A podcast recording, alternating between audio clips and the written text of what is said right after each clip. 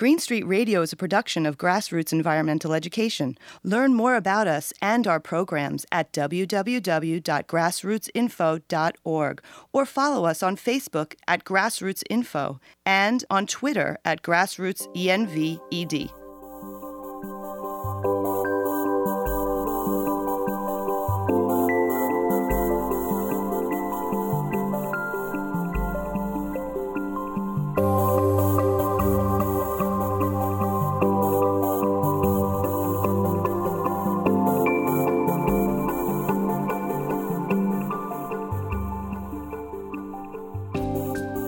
Welcome to Green Street, the environmental health show where we talk about things in the air and water and food supply that can impact your health. I'm the co host of Green Street, Patty Wood. And I'm Doug Wood. Usually on Green Street, we cover things like fracking, pesticides, breast cancer, GMOs, sustainable agriculture, flame retardant chemicals, wireless radiation, BPA, synthetic turf, glyphosate, autism. Well, you get the point. But today, we wanted to talk about what we call the gas rush.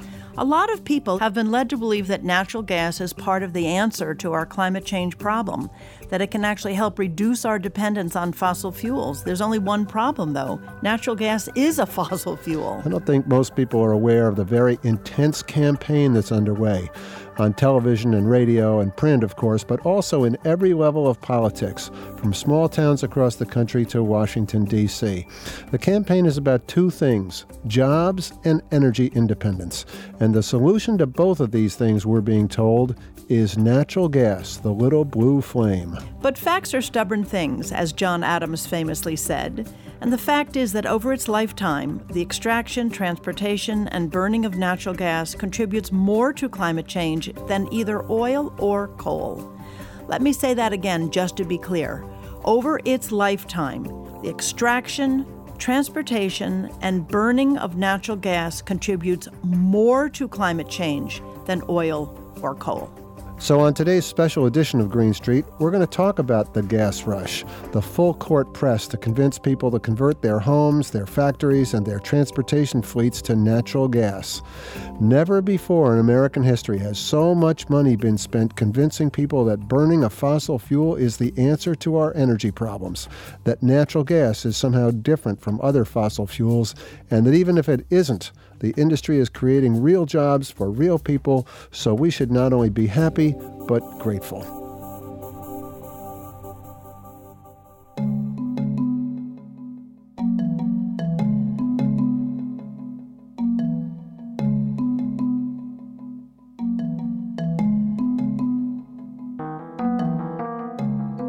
The pace of climate change is accelerating much faster than scientists had originally predicted.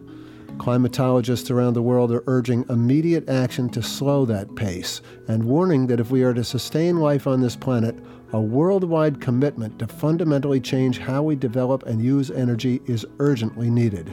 And against this backdrop, a small group of investors, banks, entrepreneurs, and politicians are aggressively practicing business as usual, developing and building out new fossil fuel infrastructure that will permit the continuation of the profligate energy policies that have created this dire circumstance.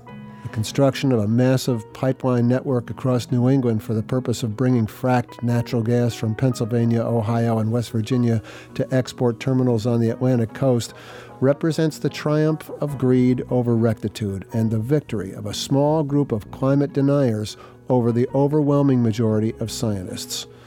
You would think that the folks engaged in this kind of reckless behavior would be scorned by society, that people of good character would stand up and demand change, but you'd be missing the point. An elaborate, expensive, and amazingly effective public relations campaign has been waged over the past few years to convince Americans that natural gas is the necessary link to our energy future. It's like the Clean Coal campaign. Some sort of new technology. It made the coal burn cleaner. Yeah, but it turned out to be the same old dirty, polluting, black coal. It sounded good. Too bad it wasn't true. Just a new name for an old thing. Yeah, clean coal was pretty much just words on paper. So the gas industry needed something better than clean gas. So they came up with a new phrase, and it's brilliant from a public relations and marketing perspective. Convince people that yes, natural gas is a fossil fuel, but it's not like any other fossil fuel they know. It's different. It's a bridge fuel. What's a bridge fuel? Bridge fuel. Bridge fuel. Bridge fuel. Bridge fuel. And just like with anything else, the more it was repeated, the more accepted it became. Please don't let me go there. I'm a civil engineer. civil engineers know bridges. And uh, uh, most people don't accept this, but engineers also are literary in a sense. So I understand poetic license. I understand metaphor and analogy, and how some people say we don't mean literally a physical bridge. We mean a temporal bridge, or we mean, we mean some sort of symbolic bridge. Uh, it's none of the above. This is Dr. Anthony Ingraffea, or Tony as his friends call him. He's a professor at Cornell University. It's not a bridge. It's, it's an absurd notion to say that I'm going to uh, build a bridge that takes me from where I am to where I want to go. That's the purpose of a bridge, right? In between is someplace you don't want to go. So you build a bridge from where you are to where you want to go so that you don't fall into someplace you don't want to go. So take that analogy, if you will. We're going to build a bridge of fossil fuels to get where we are to where we want to go, which is more fossil fuels, so that we don't fall into fossil fuels. Okay, so the whole idea of a bridge fuel made from a fossil fuel is pretty ridiculous on its face when you think about it. It's amazing, in fact, and a little frightening that we can be so easily manipulated by clever and relentless advertising. But there we are. Millions of people across the country converting their old oil burners to natural gas, big energy companies phasing out coal fired power plants and replacing them with natural gas plants big fleets of buses with gas or diesel engines being replaced with engines that run on compressed natural gas, and everyone feeling really good about it because they think they're doing something good, something that's going to make a difference to the planet. And of course, they're right, but not in the way they think. Yes, natural gas burns cleaner, but that's only part of the story, as you will hear. But before we get to that, Patty, where does the natural gas come from? Well, natural gas is actually coming from these shale plays or these shale deposits that are deep underground. And they actually started as inland oceans uh, hundreds of millions of years ago. Most of the planet was actually covered with oceans. But over time, mountains were formed and then they were eroded from wind and rain into these nameless seas. And so then the silt from these eroding mountains mixed with sea life, mollusks and squid and sea lilies. And then, under pressure, these aquatic plants and animals decayed and became bubbles of methane within this shale or this rock. So, elements from the mountains were also trapped in the shale, and that's why we have radioactive materials uh, in the shale uranium and mercury and arsenic and lead, and as well as a lot of, a lot of salt and there's a lot of salt in the in the shale, a lot of um, brine. Um, so anyway, scientists call these trapped bubbles methane, but energy companies call it natural gas.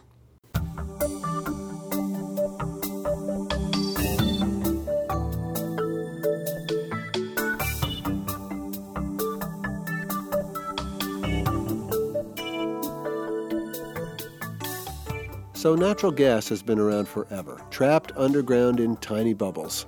But now there's a brand new technology to extract the gas from underground. Vertical drilling, which of course began here in New York State in the 19th century, we were the first state to do, you know, drill for natural gas. That relied on natural gas that was generated um, uh, and moved through geological strata and got trapped in big bubbles. So we could kind of put a straw straight down and up came the gas. This is our friend and colleague, Dr. Sandra Steingraber, explaining to the members of the New York legislature how fracking works back in 2012. So that was the, sort of our grandparents' gas drills. Now we've run through most of that gas. So to get gas out of shale, where it's dispersed as a kind of petrified fizz of champagne bubbles, if you will, um, the horizontal drilling proposes to go down and then turn the drill sideways and go about a mile or so and then detonate uh, but with explosives that shale and then force under very high pressure uh, chemicalized water to release the, the bubbles.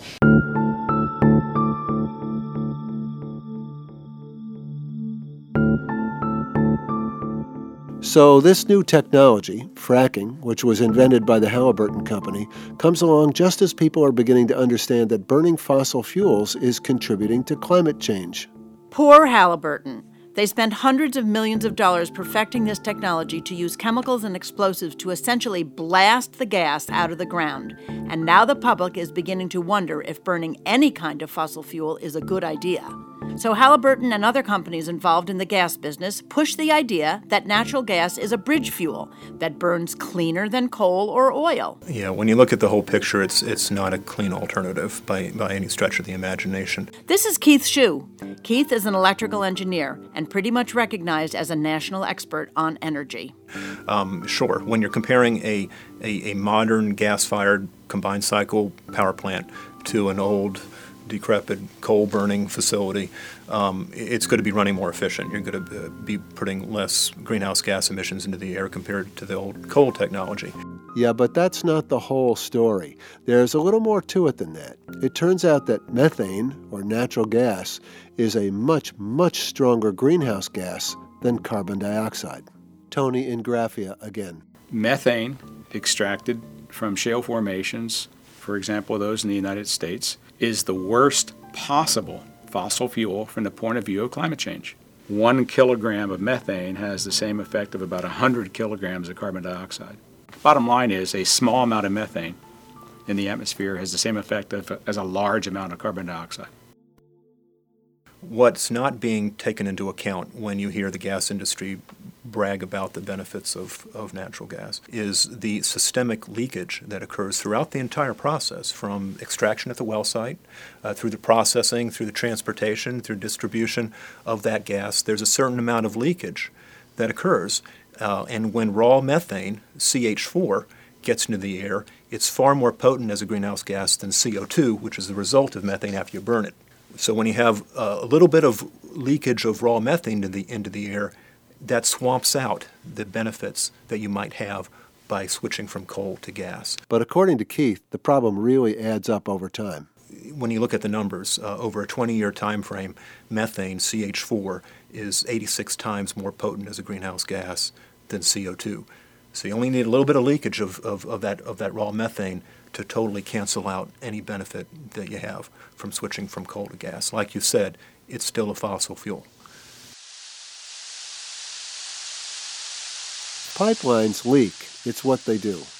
Sometimes enough gas collects in a certain spot and then it explodes. And sometimes they just leak gas into the air. Not enough to actually, you know, blow up, but enough to be a problem. Company has a certain amount of capital to expend to either drill a new well or to fix leaks coming out of old wells.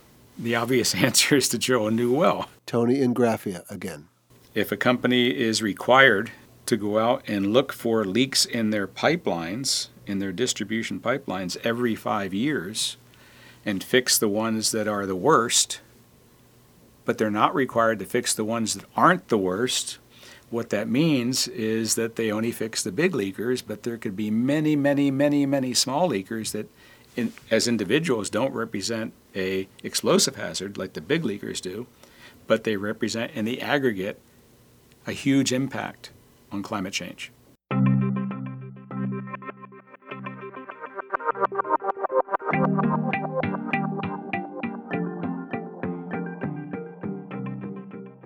Okay, time for a little science. How exactly does methane help change the temperature of the Earth? Here's Tony Ingraffea again. Uh, methane is uh, a greenhouse gas, like carbon dioxide and like a couple of other chemicals, that when it gets into the atmosphere, uh, acts as basically a thermal blanket. It uh, reduces heat reflection from the surface of the Earth back into space. So, since the Earth is always receiving thermal energy from outer space, theoretically the Earth should be in balance. The amount of energy coming in should be about the same as the energy going out, so that things on the surface of the Earth and in the atmosphere and in the oceans remain more or less the same. The way it has been since, well, the beginning of time. When we get an imbalance, because we have too much methane or carbon dioxide in the atmosphere, we're effectively putting a blanket over the Earth. So, methane, it turns out, is a better blanket, better in the worst sense, than carbon dioxide. It does a better job of reflecting heat back onto the Earth and decreasing the amount of heat that gets reflected back into space. And it's not just by a little bit that it's worse than carbon dioxide, it's by a lot. And how much depends upon how long you're willing to wait to see what the effect is. And sometimes, of course, pipelines that leak methane can actually leak enough to explode.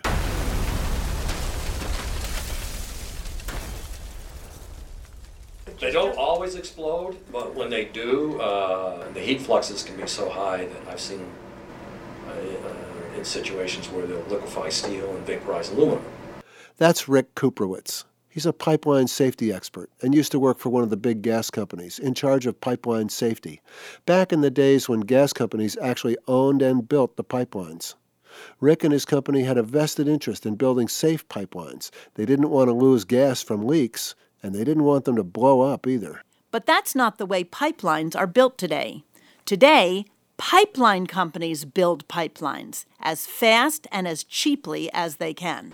The sooner the better that they get into operation, you know, the business says the cash flow starts. And so if you're going to invest many billions of dollars in a project, you don't, you know, a year's delay, for whatever reason, it may be justifiable. Uh, just looking at the financial numbers would tell you that, um, you know, we need, we need to accelerate whenever possible. And that's an example where the focus on just the financial numbers can cause groups of very smart people uh, to do the wrong thing. And of course, if you're going to build a pipeline, that is, if you're going to plan the route, hire the lawyers, contract with the property owners, cut down the trees, dig the trenches, bring in the pipe, put the pipe into place, bring in the welders to weld it together, and the inspectors, it gets really expensive about $5 million a mile. As you're going to all these gas pipelines and gas transmission pipelines, there's kind of an economy of scales where you're trying to, uh, uh, you, you know, especially if they're multi-billion dollars, they're going to tend to be larger diameter, uh, higher pressure systems. And the reason for that is, is when you're spending this kind of money, the economy of scale kicks in, and in gas transmission pipelines, the larger the diameter and the higher the pressure, the more efficient the gas transmission pipeline operation is. Uh, so there's kind of an incentive to build a large diameter pipeline if you're going to you know, move that gas.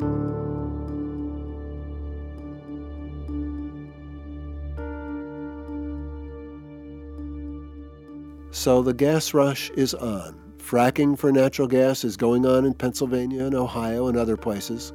Pipelines are being constructed all over the Northeast to carry the gas through our neighborhoods and towns and villages and cities. And even if the pipelines don't leak and never explode, the build out of the gas delivery infrastructure is taking a heavy toll on families who happen to live in the way. So, my name is Pramila Malik. I've lived in this house for about 16 years now. I found myself with three boys and decided that I needed a country property for them to run around and grow and be close to nature. So, even though we live in New York City, we bought this home as a weekend home. You know, we came on the on on Fridays, left on Monday mornings. They loved it. We were here all summer. You know, they used to come here to catch bugs and fireflies and explore all the interesting creatures that live around us, to climb trees, to swim, to, you know, to do all the activities that kids need to do to appreciate the natural world. And uh, we loved this place. I mean, it was a sanctuary. From my perspective, it was a way for my children to see what really matters in the world.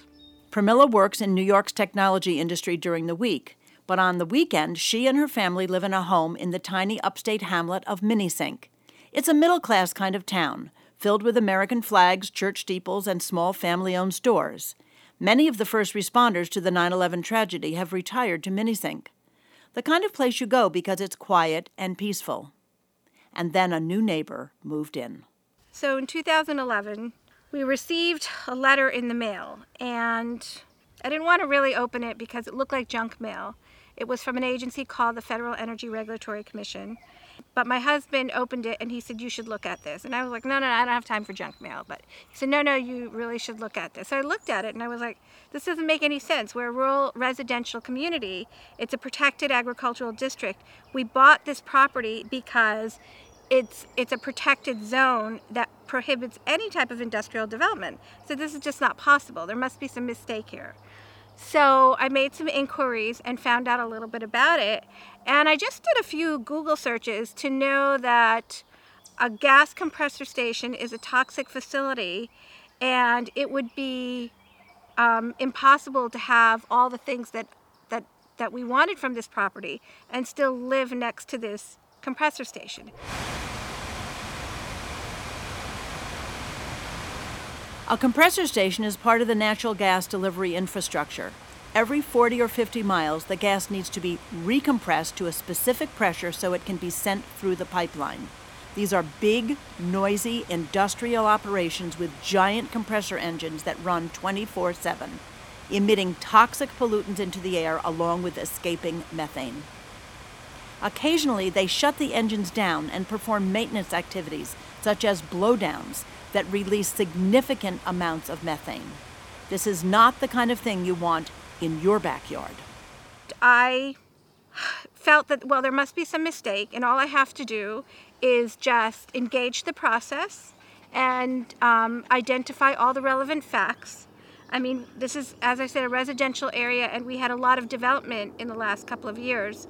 And so now there were about 200 families that live within a half mile of this property, of this project.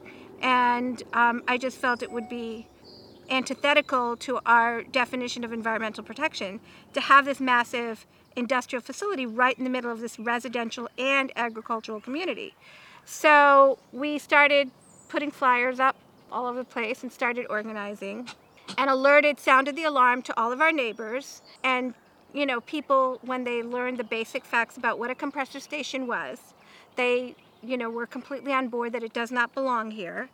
And we started engaging in this federal process uh, that, uh, that is overseen by FERC. That's the Federal Energy Regulatory Commission, based in Washington, D.C. And um, again, we engaged the process faithfully. Um, we presented a whole host of facts. So initially, we were told that our local zoning laws would apply and that the company would comply with them. But then when, when we showed them our local zoning laws that this is strictly prohibited, then all of a sudden they retracted that and said, no, no, no, we don't need to apply, comply with your local zoning laws. So I, we began to get a sense that there's something going on behind the scenes um, and that these companies have some kind of privileged relationship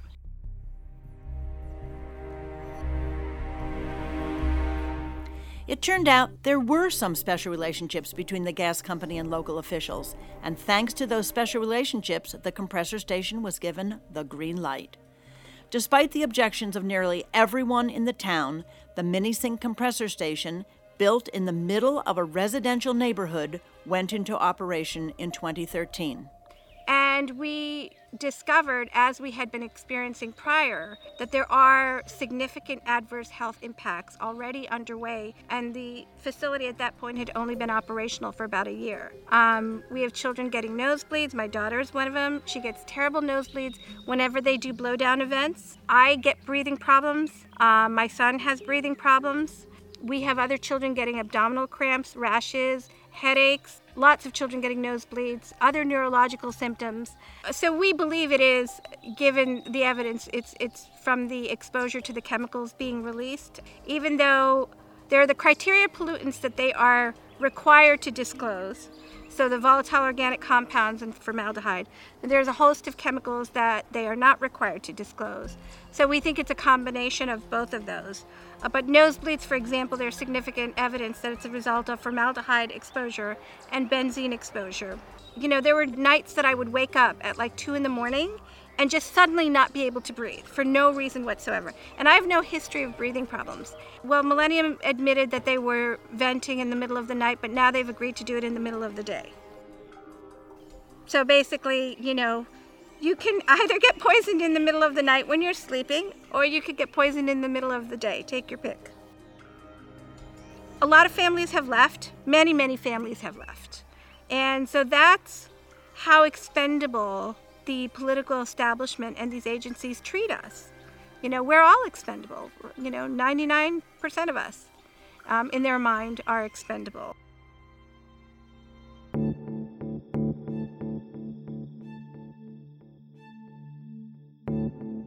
So, how does natural gas look from an economic standpoint?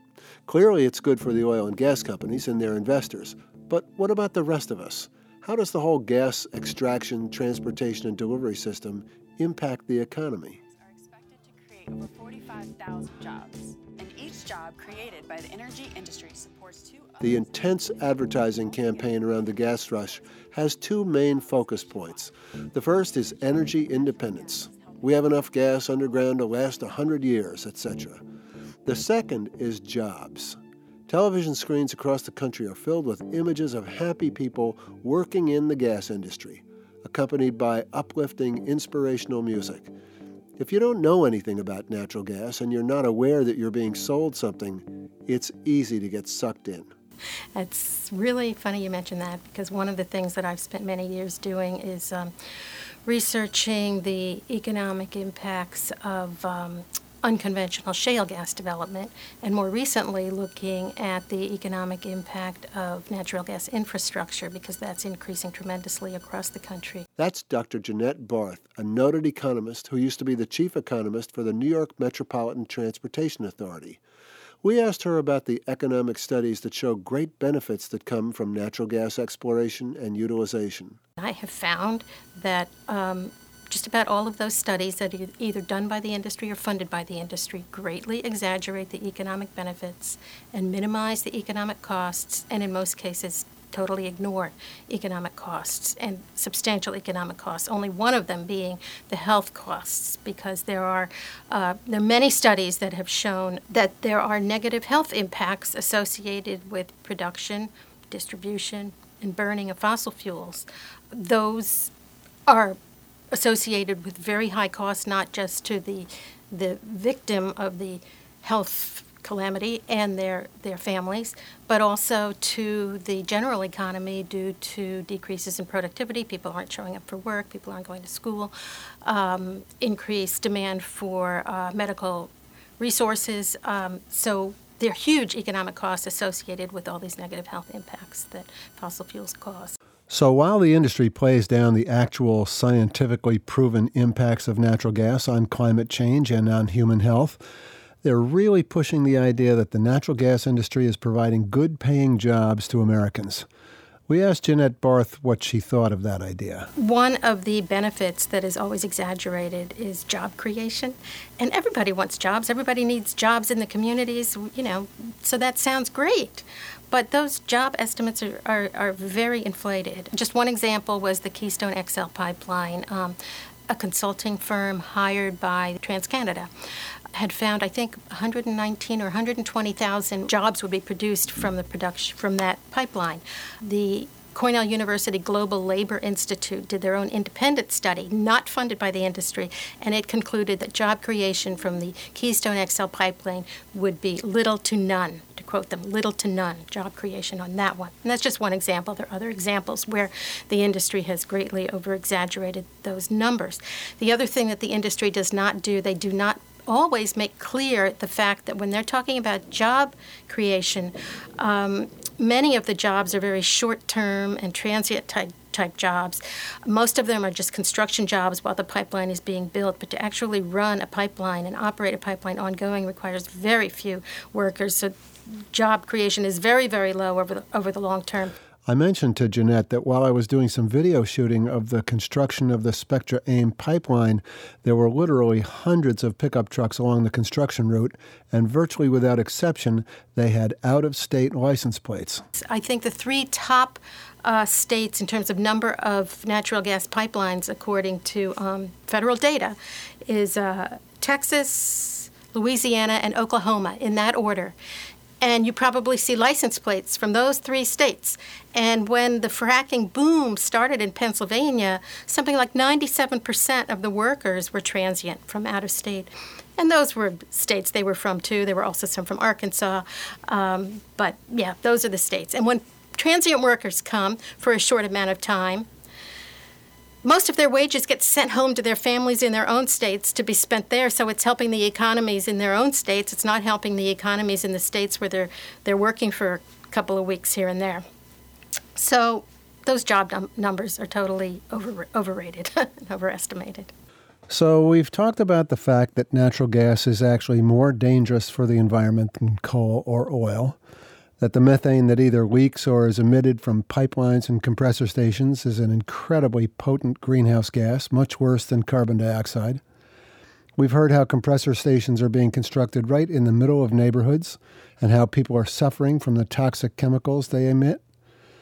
We know that all the talk about jobs is wildly inflated and that the economic costs of natural gas fall mostly on people who have no skin in the game, who will not benefit from the natural gas that's being transported through their towns and cities.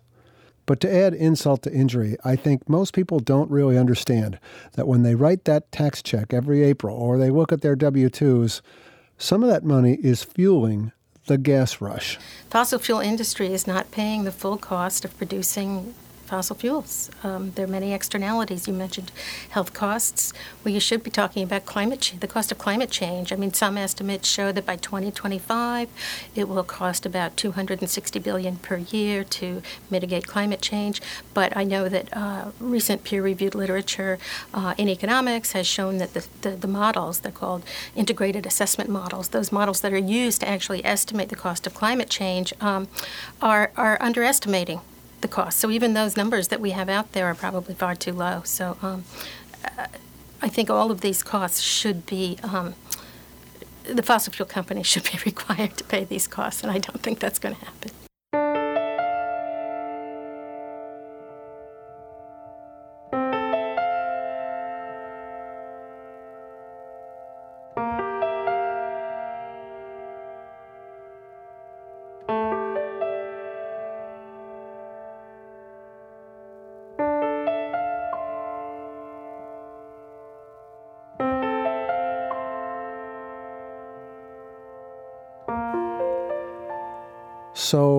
What are we going to do?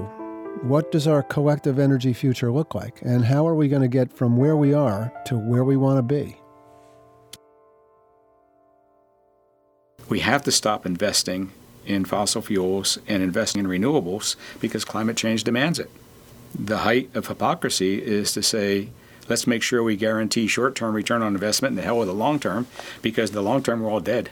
When you look at the big picture, our total carbon footprint, our transportation, uh, the cars we drive, that's burning fossil fuels. Uh, the, how we heat our homes, how we heat buildings, that's another big chunk of our carbon footprint. So those things together add up to, and industrial uses, those things add up to about three quarters of our carbon footprint. So dealing with electricity is, is only one piece. Trying to tackle the, um, the total footprint you have to get people out of the cars we drive, and we need to be driving electric cars. We shouldn't be burning. Uh, we shouldn't have, uh, you know, smokestacks on each of our houses that are producing greenhouse gas emissions because we're burning something to create heat. We need to have, uh, you know, air source or, or, ground source heat pumps. I'm one of the co-authors of uh, what's commonly called the Jacobson Study uh, for New York. Um, Professor Mark Jacobson is a professor at Stanford who has done a study for every state here and uh, also the nation as a whole, uh, we have shown that it is feasible for New York State to, trans- to transition to 100% renewable energy using just wind, water, and sunlight for all energy purposes, not just electricity. And uh, it can be done using technology that is commercially available today. And um, in the end, the price would be just a few cents per kilowatt hour more after you take account of externalities and extra costs that are involved. So I, I think that we can meet demand with renewable energy. Uh, what, what is missing are two things political will and private capital at this point. We, we needed to start yesterday.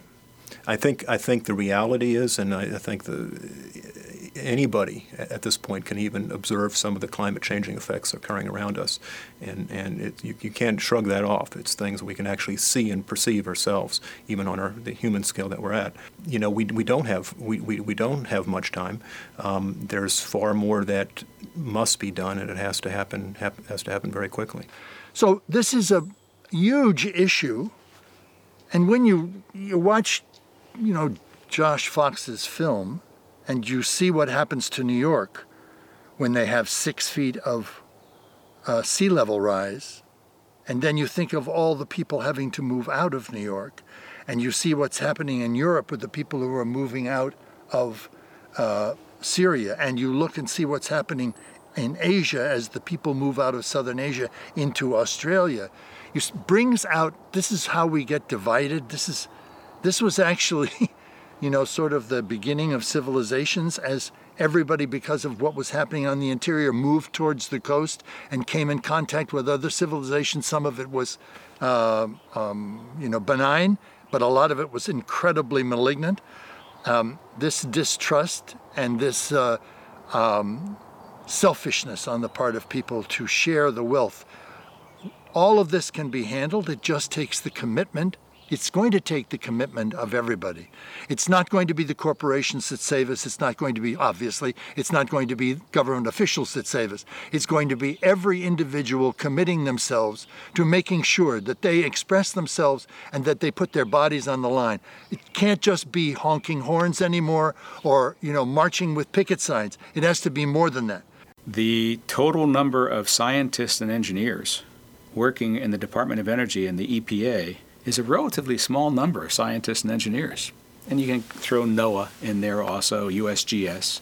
You're talking a few thousand scientists and engineers who are responsible for executing federal policy about climate change. And they're all going to be out of a job, either literally or figuratively. They'll either be told to shut up or they'll be told to leave.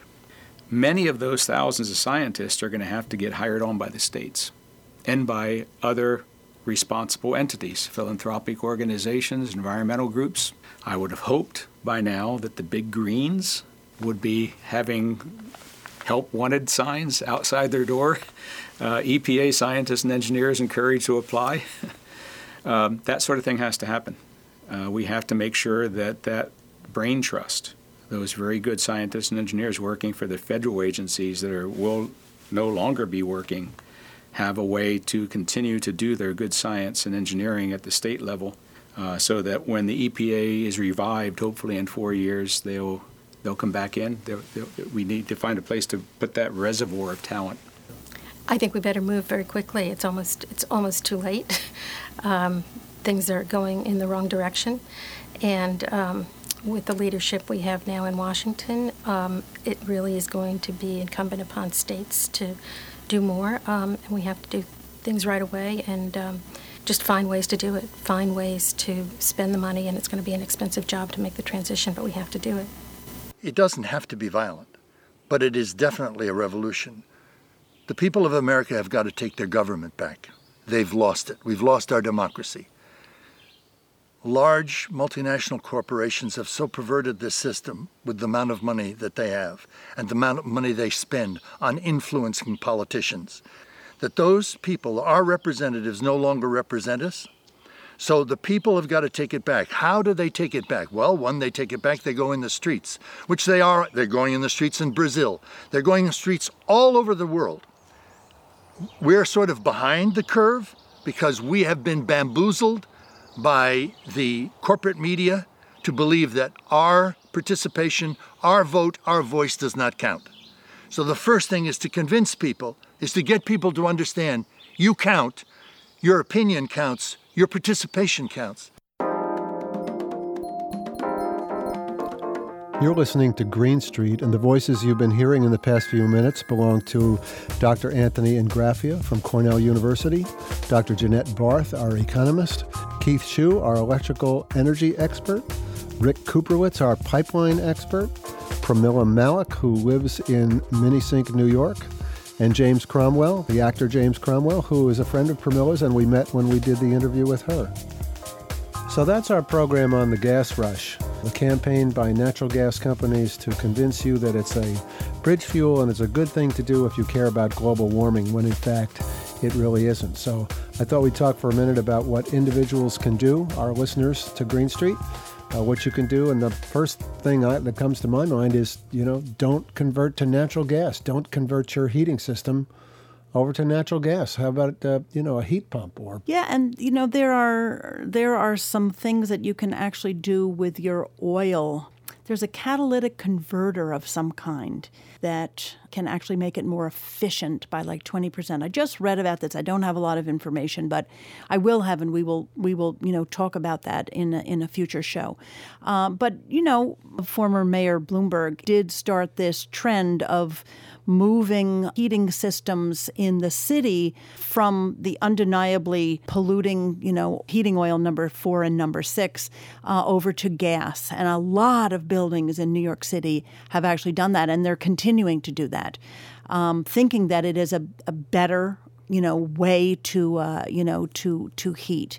Um, so this is um, this is a little bit problematic. So I agree 100% that people should just not convert Yeah, from oil to gas. Yeah. Just don't do that because we are going to have you know more accessible, more price competitive renewables you know, on the market, ready to go with all kinds of incentives and uh, you know things from both the state and the federal government to to convert to renewables. And so I think that people should just hold off on that. Yeah, I uh, agree. even though they've been told that this is the right thing to do. One of the things that we didn't talk about in the show, I had some clips about economics about the fact that gas is right now very inexpensive, but it's artificially uh, artificially low. As soon as the demand goes up, as more and more people start to use natural gas, the price is going to go up.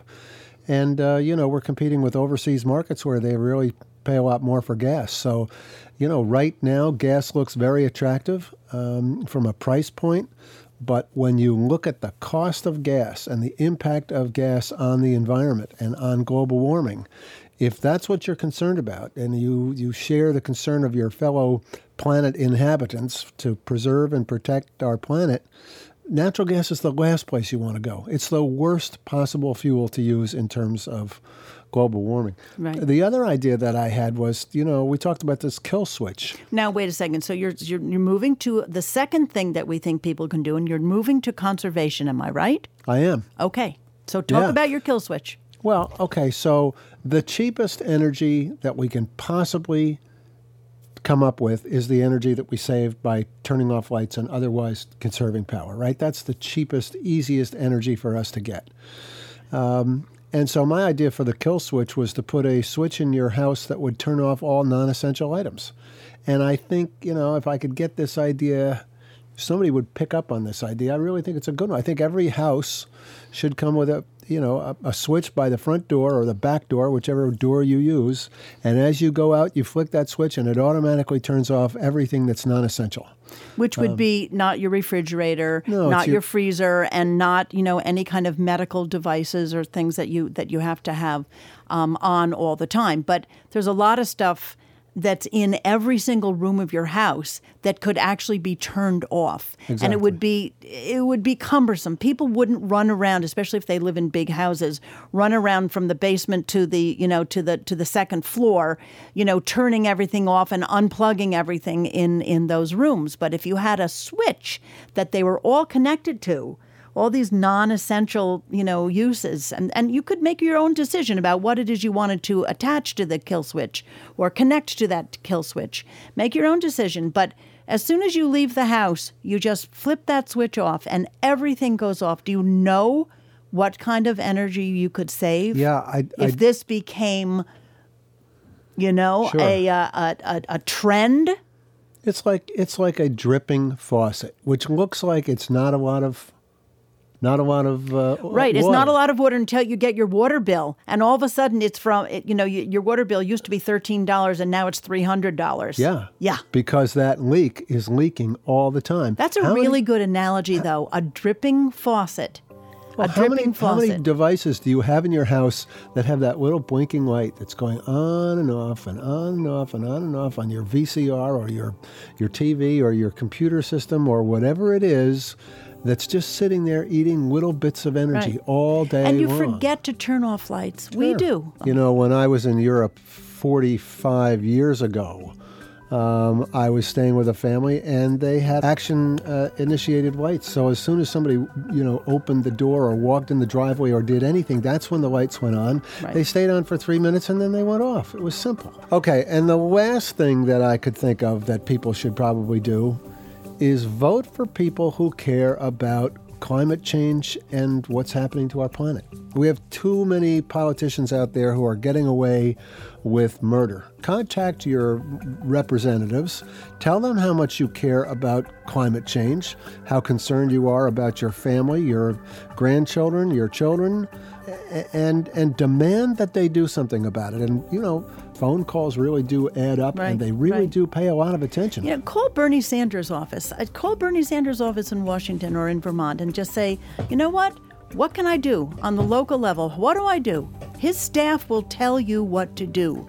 He is the man behind this revolution in, in the United States. And he himself has said that this is the biggest issue. And I believe that it is.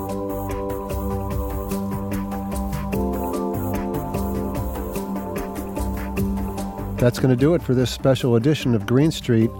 I'm Doug Wood, along with my co host Patty Wood. Green Street Radio is a production of Grassroots Environmental Education. We're a nonprofit dedicated to informing the public of the links between common environmental exposures and human health impacts on the web at grassrootsinfo.org.